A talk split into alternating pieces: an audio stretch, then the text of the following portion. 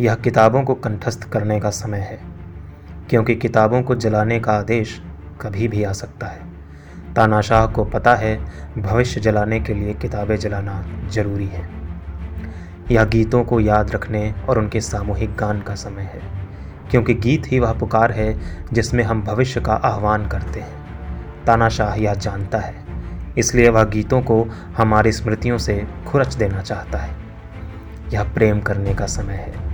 क्योंकि प्रेम करना हमेशा से रवायतों के खिलाफ विद्रोह रहा है। इसलिए हर तानाशाह प्रेम से खौफ खाता है। यह समाचार को सामने से नहीं, पीछे से देखने का वक्त है। क्योंकि तानाशाह अब समाचारों पर प्रतिबंध नहीं लगाता, बल्कि उनमें तेजाब भरवाता है।